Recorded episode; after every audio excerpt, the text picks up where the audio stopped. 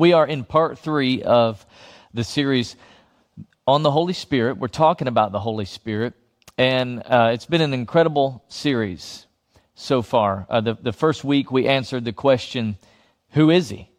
Right? I said, Hey, just, just imagine that we're at a coffee shop and we're drinking some coffee together, and I'm introducing you to my best friend, and his name's the Holy Spirit.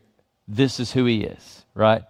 The, and then last week I said uh, we're going to talk talk about what he does. Like what what does the Holy Spirit do? This is my best friend, the Holy Spirit. This is who he is. Well, what does your best friend do? So I told you what he does. Today I want to answer the question about what's he like? What's your friend like? Now, I think the Lord knew exactly what he was doing when he when, when he inspired me to do this series at this exact time because here's the deal None of us saw this day coming. None of us imagined that we would be in the middle of a pandemic.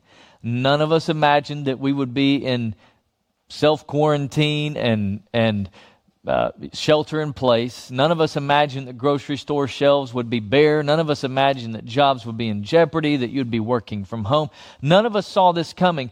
And so I think the Lord was just kind of leading me in advance. The Holy Spirit was leading me in advance just so that we could be we could be leaning on him during this time because I'm telling you in in in what we're going through right now, we need the Holy Spirit more than we've ever needed him before. All right?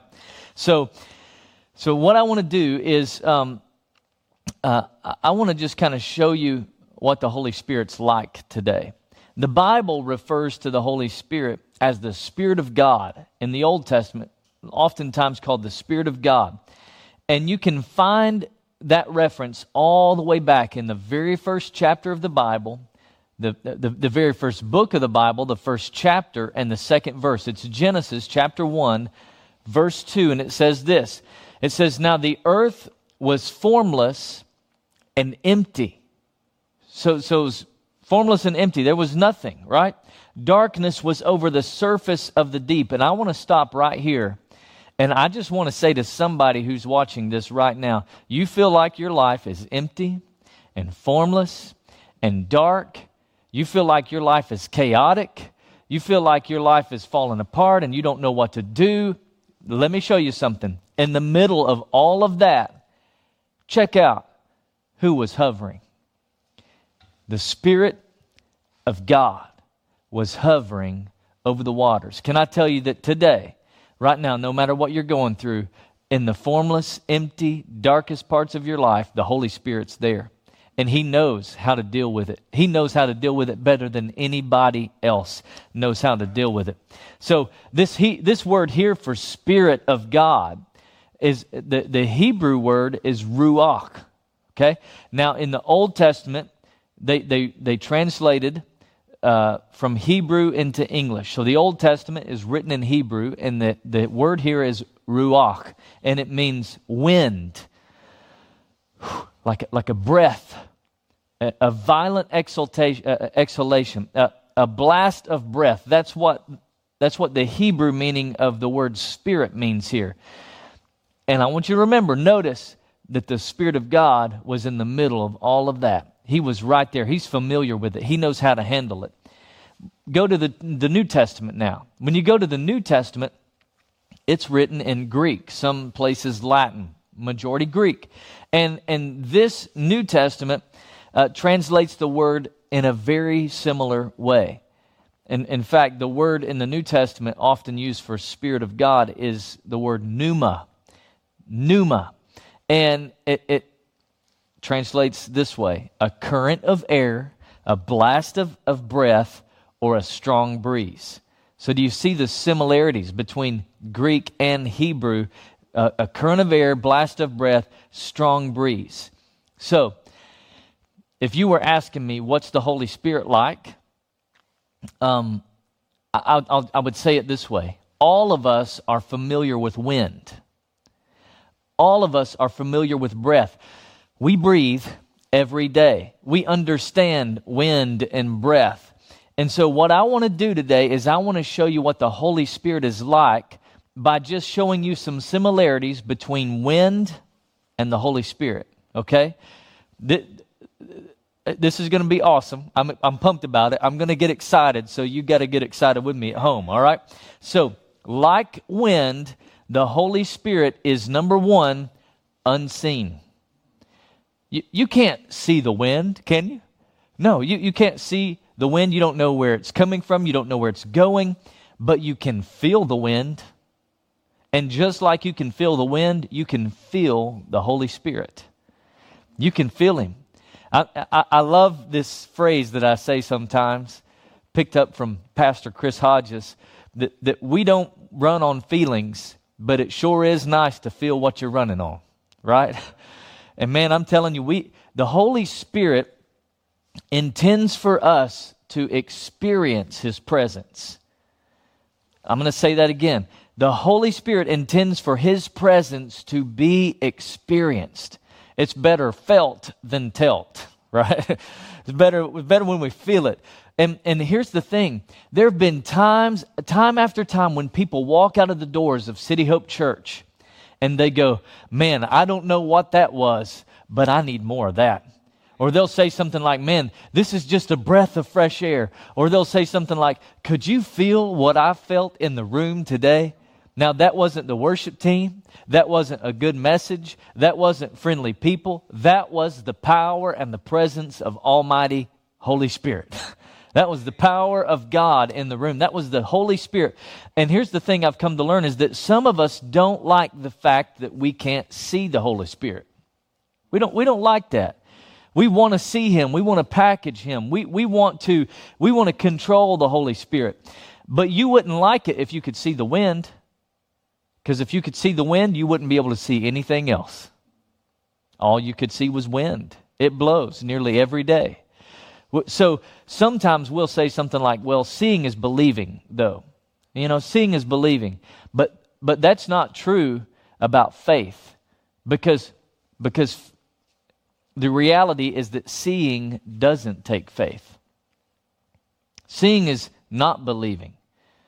Seeing is not believing because seeing doesn't take faith. I'm reminded of the story in the Bible where Jesus rose from the dead and one of the first appearances he makes is to his disciples. All right, remember this story? Jesus appears to his disciples on the day that he's raised from the dead.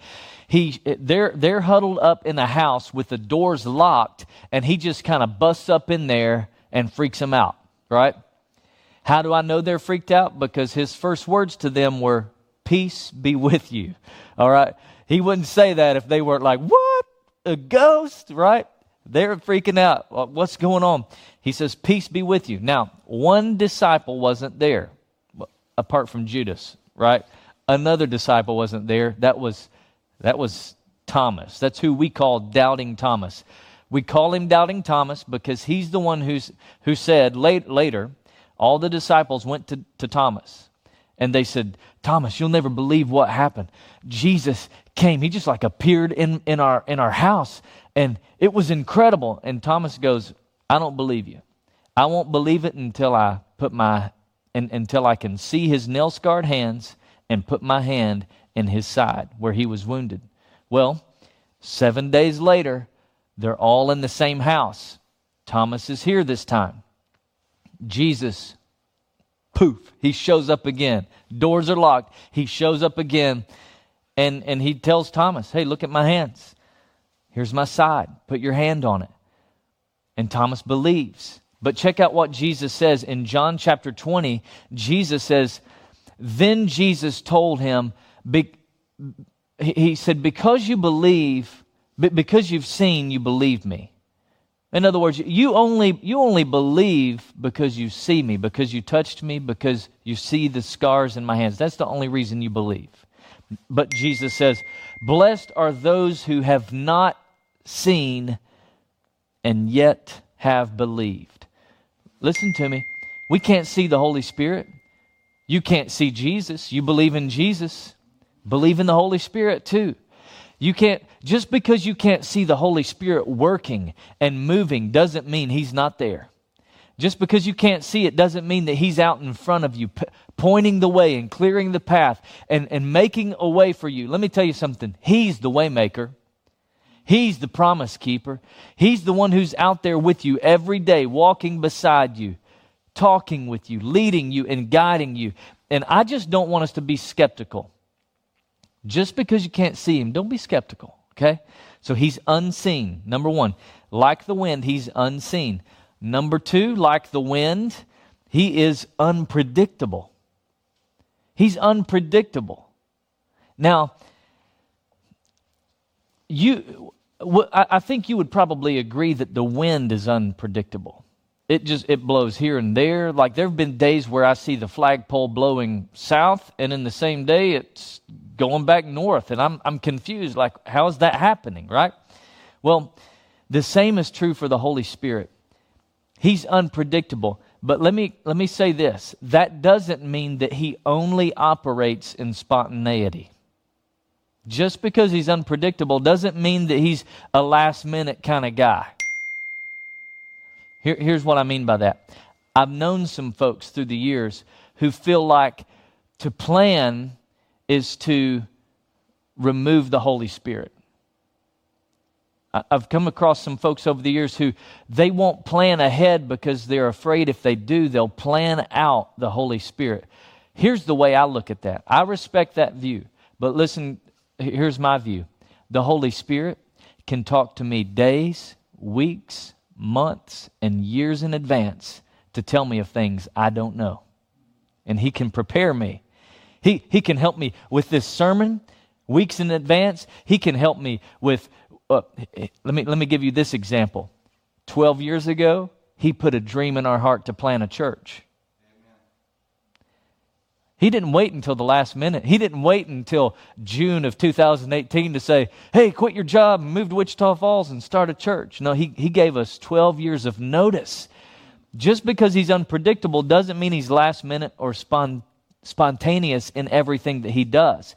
He, here's what I've come to know I, I will rely on him to speak to me all throughout the week, but he has the right to change his mind. all right? He has the right to change up his mind. So there's a lot of denominations that they base their theology on the Holy Spirit on one person's experience. And they say, well, well, he had an experience like this, so that must mean that he's filled with the Holy Spirit. So anybody else who gets filled with the Spirit will know about it if they do this, if they act this way. You following me? Right? So they based they based their theology on one person's experience. But the only problem with that is that the Holy Spirit is unpredictable. He doesn't do it the same every single time. He can he has the right to do whatever he wants and whenever he wants. He's unpredictable. So, check out what Jesus said to Nicodemus in John chapter 3. Jesus says, he, he, he answers Nicodemus, the wind blows wherever it pleases. Man, it, it just blows wherever it wants to. You hear the sound, but you cannot tell where it's coming from. You, you don't know where it's going. But he says this so it is with every person born of the Spirit. Now, what does that mean? It means this. In other words, it means if you want to be close to God, then you're going to have to get used to the unpredictable nature of the Holy Spirit. You just get used to the Holy Spirit's unpredictable nature. So let's stop trying to put him in a box. Let's stop trying to figure him out because he's, he's unpredictable. So, like wind, he's unseen. Like wind, he's unpredictable. I think this might be my favorite one right here. Number three, like wind, he's powerful. He is powerful. Now, over the last 19 years of my life, I have spent living in different cities across the southeast where we experienced powerful acts of wind. Okay, so we know here in Wichita Falls, this is this is tornado alley right here, baby. Tornado alley. Well, when, when we lived in Alabama, it was equally Tornado Alley in Alabama. Uh, it, it, we had a lot of tornadoes in, in, in, the areas that we lived in there. So we've seen the effects of straight line winds and tornadoes, and we've helped with the cleanup, and we've, we've surveyed the damage after it was done. Wind is powerful, there's no doubt about that. But when I lived in Pensacola, Florida, I went to Bible college in Pensacola. And in one of my years there, I had a professor.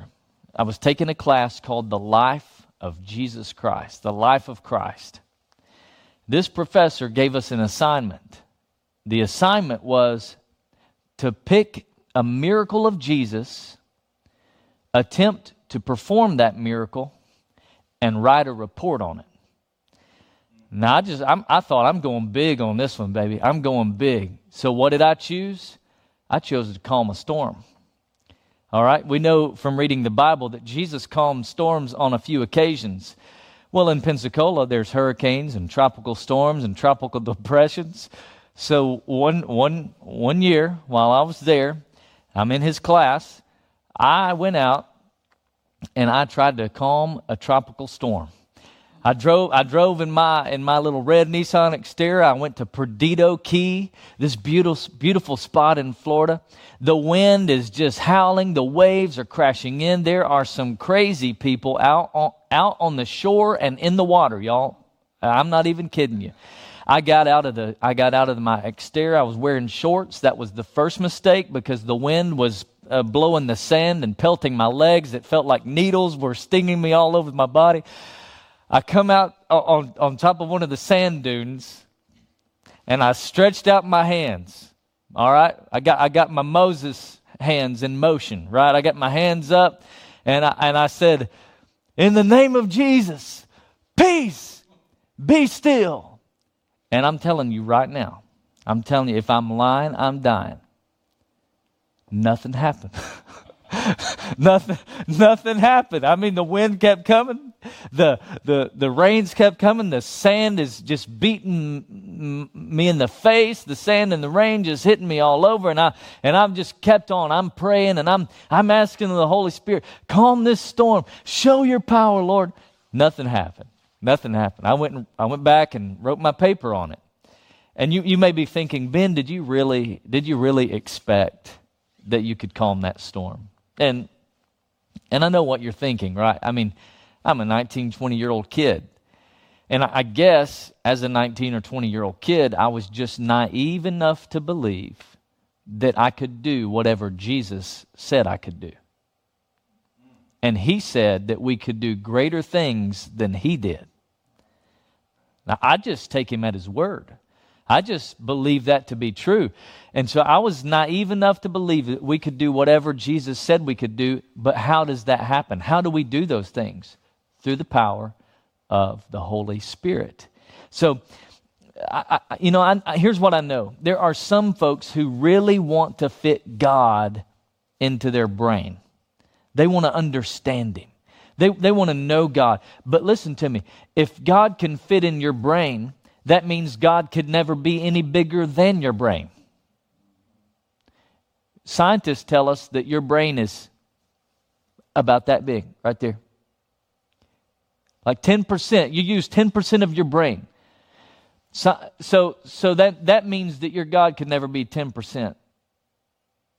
You, you want to serve a 10% kind of God? No, we, we serve a very big God, a great big God who, who blows our minds. He goes past our imaginations. The Bible says that He will do exceedingly abundantly above all we ask or think according to the Spirit's power that's at work in us. So some folks want to serve God out of intellect. They, they, they want to understand God and decipher God. They want to have lectures about God. But here's the reality we need more than intellect to overcome a pandemic.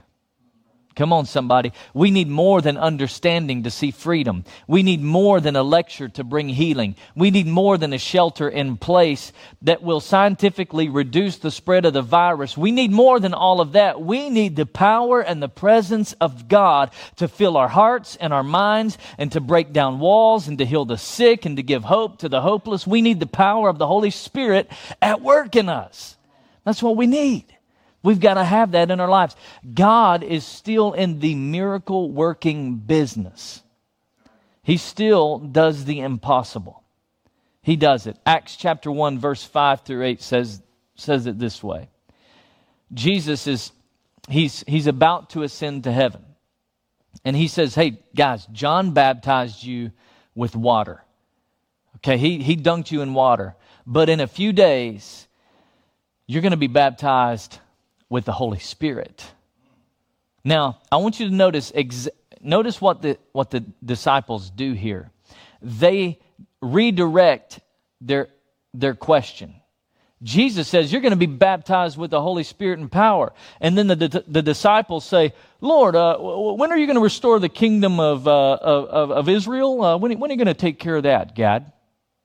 Their intellect starts kicking in, and they need answers, and they need to know. And, and Jesus just says, Hey, it's not for you to know. It's not for you to know that. That it's not for you to know the times or the dates that the Father has set by his own authority. But here's what's going to happen. Don't worry about the intellectual part. Don't worry about having all the answers. Don't worry about deciphering the Holy Spirit because when He comes on you, you're going to receive power. When you, you will receive power when the Holy Spirit comes on you. That is some good news right there, y'all. And I've got to, I've just got to be honest with you. I'll, I'll go ahead and admit that I'm not smart enough to figure God out. I, I don't have uh, great theological degrees hanging on my wall somewhere. I, I don't have God figured out. But here's what I'll, I'll confess to you today is that I need Him. I need the Holy Spirit more than I need anything else in this life right now.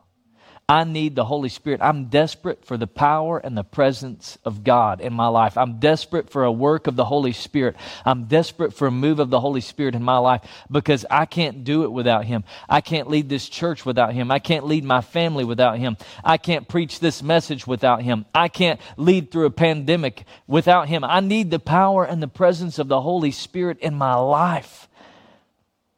I love what Zechariah says in, in, in chapter 4, verse 6. This is how I feel that it's not by my might, it's not by my power, but by the Spirit of God. By my Spirit, says the Lord Almighty.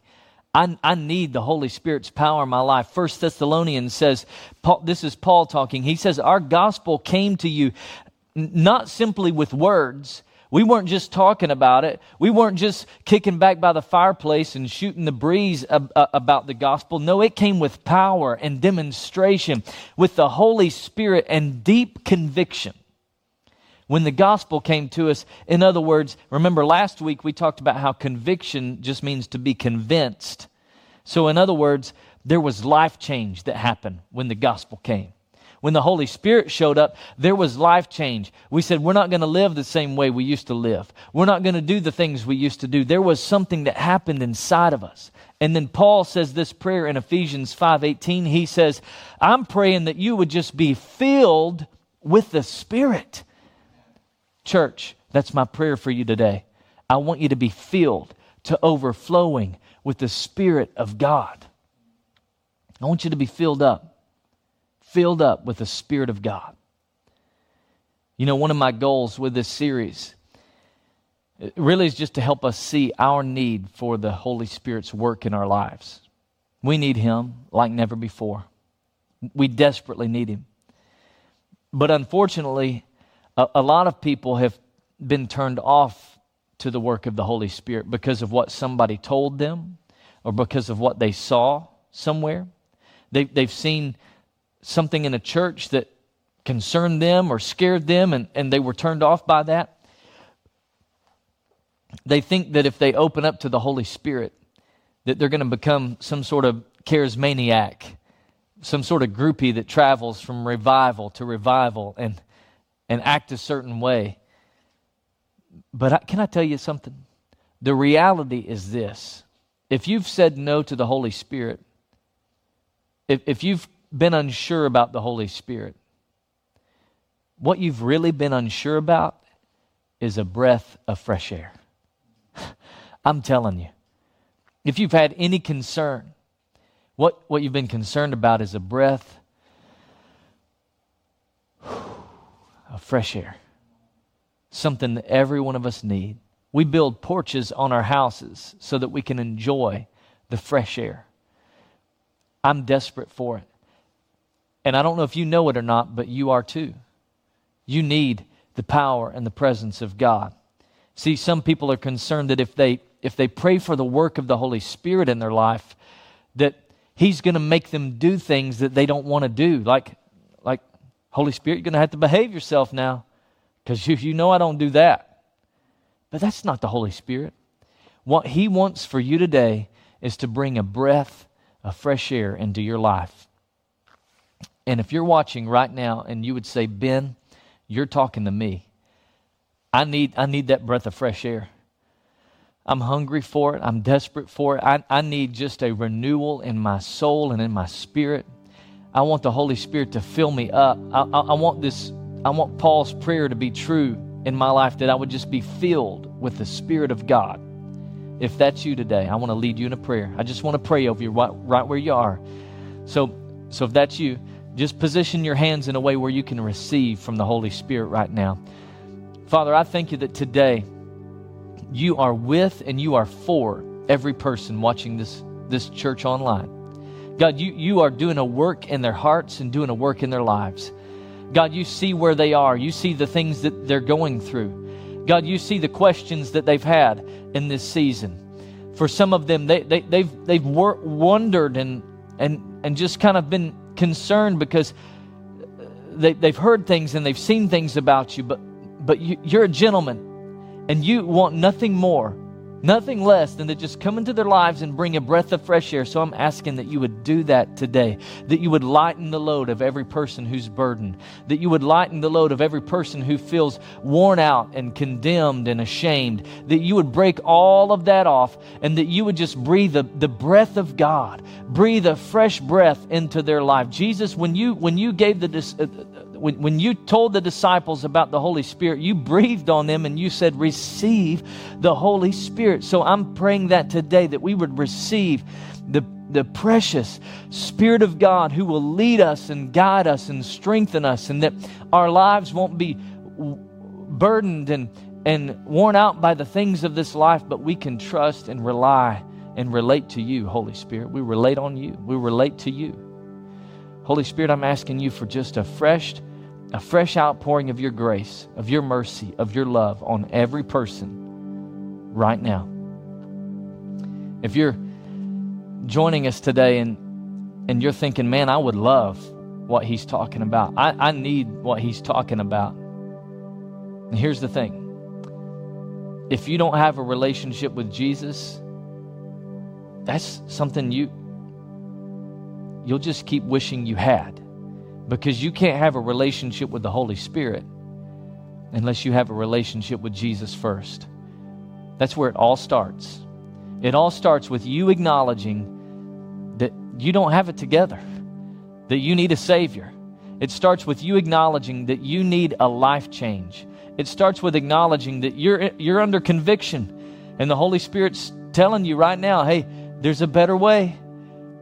And if you're saying, Ben, I, I want that, I'm ready to acknowledge Jesus Christ as the Lord and Savior of my life. I'm ready to quit living my way and live his way. I'm ready to I'm ready to turn my life over to him. I'm ready to to quit being in control and to quit being the boss of my life. If that's you, I want to lead you in a prayer right now. Come on, right where you are, just say this with me. Say, Jesus, I give my life to you. I belong to you heart and soul, mind and strength. Will you forgive me? Will you cleanse me? Will you give me a fresh start, a breath of fresh air? From this day forward, I choose to live for you the best that I know how. I am yours and you are mine. In Jesus' name, amen.